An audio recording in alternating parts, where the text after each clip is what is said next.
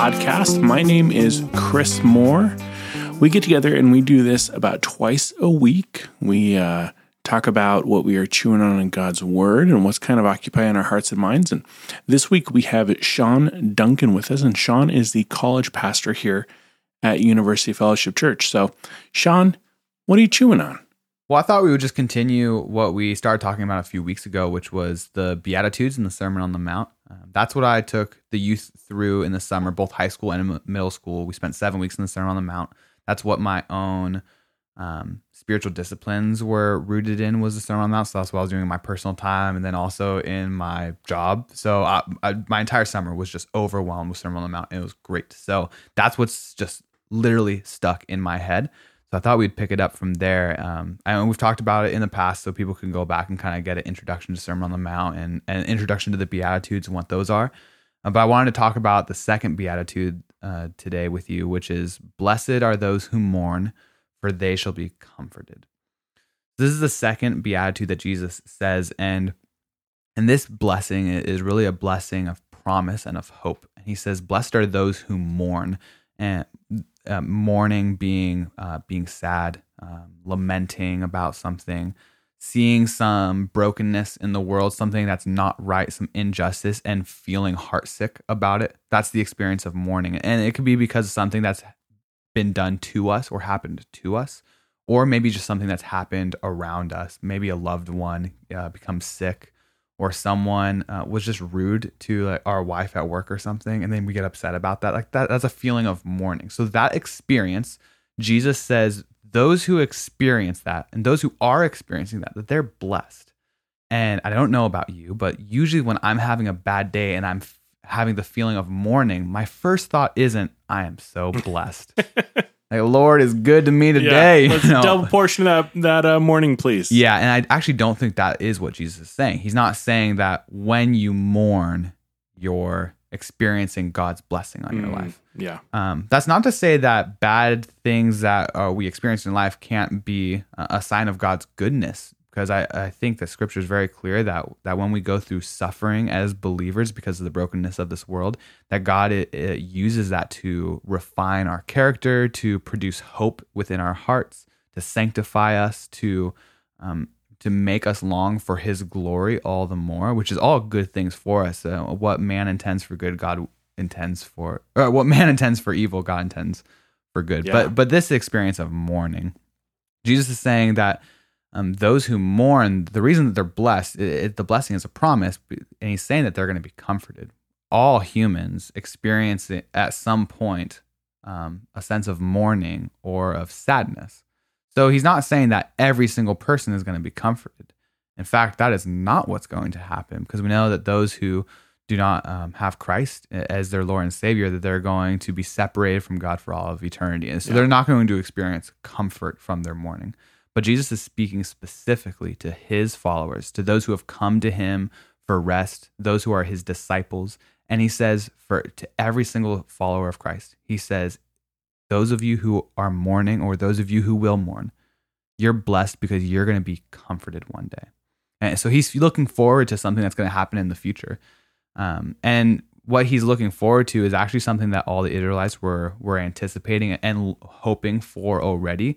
And it's a really important promise from the book of Isaiah, Isaiah chapter 40. And it's this hope of a new exodus that's going to take place. The people of Israel had been taken into exile. The book of Isaiah looks forward to how the Israelites were going to go into exile, be taken away from their home, forced to live somewhere that's foreign to them, and learn a language that's not their own as slaves.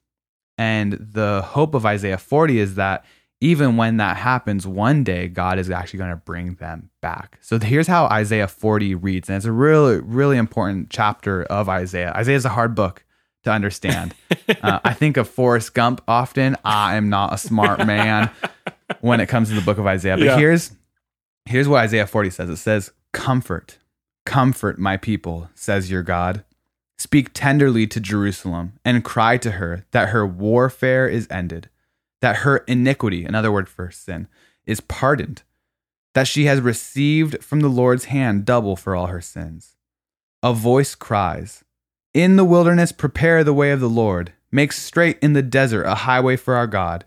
Every valley shall be lifted up, and every mountain and hill be made low. The uneven ground shall become level, and the rough places a plain. And the glory of the Lord shall be revealed, and all flesh shall see it together, for the mouth of the Lord has spoken. And this is the section that is picked up in the book of Isaiah, or I'm sorry, in the book of Mark. This is quoted, this passage from Isaiah, when you're being introduced to John the Baptist, that he's the voice crying out in the wilderness and he's preparing the way of the Lord.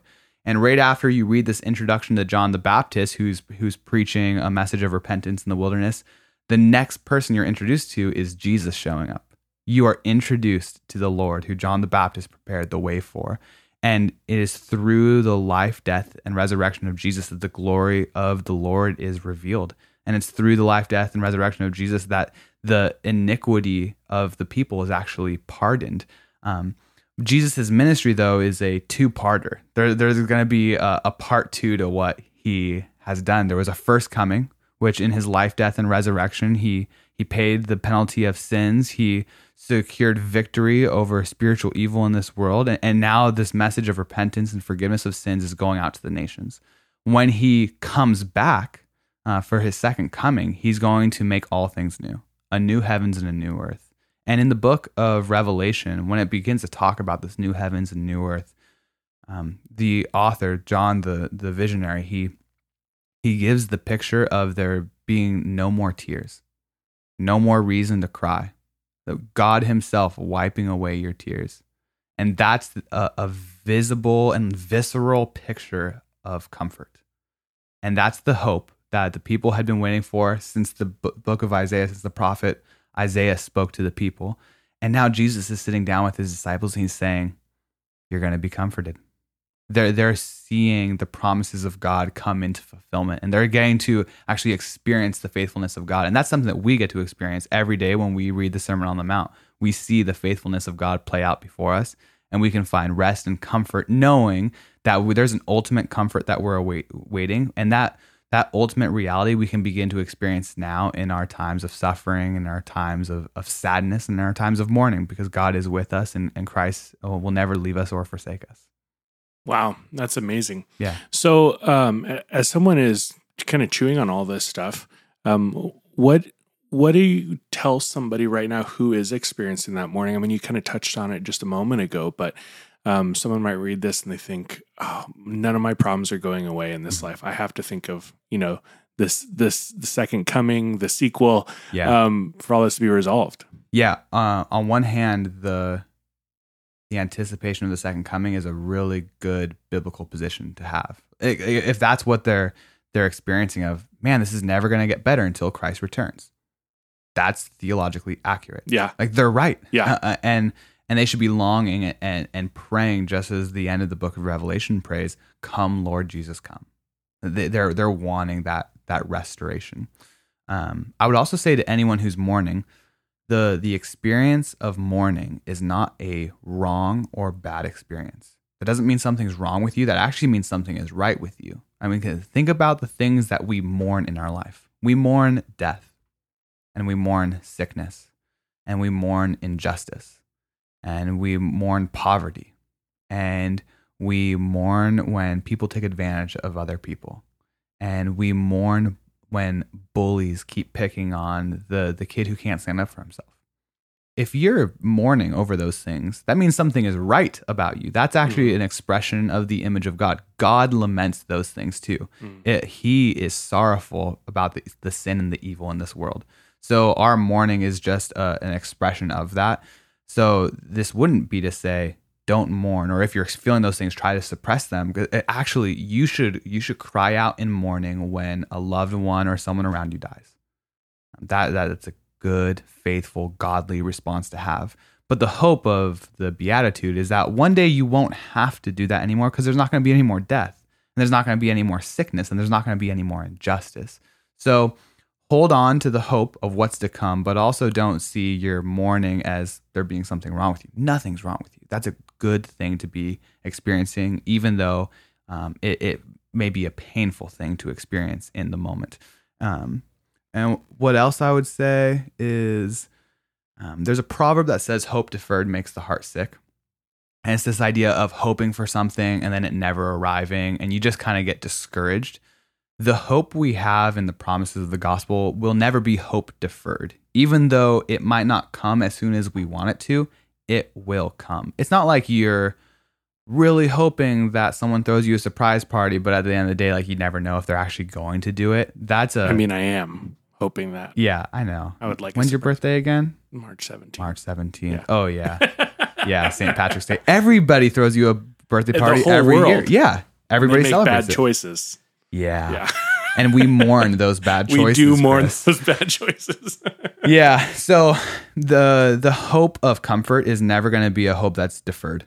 It's never going to be passed off. It's not going to be a maybe. It's an absolute guarantee, and Jesus purchased it with his blood on the cross.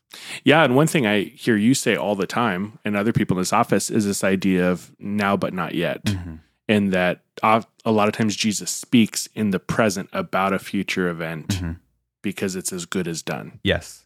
Yeah, on the cross, he just says, it is finished. The fancy term for the Greek word that he uses is it's a perfect verb, meaning it's a past event that has ongoing implications.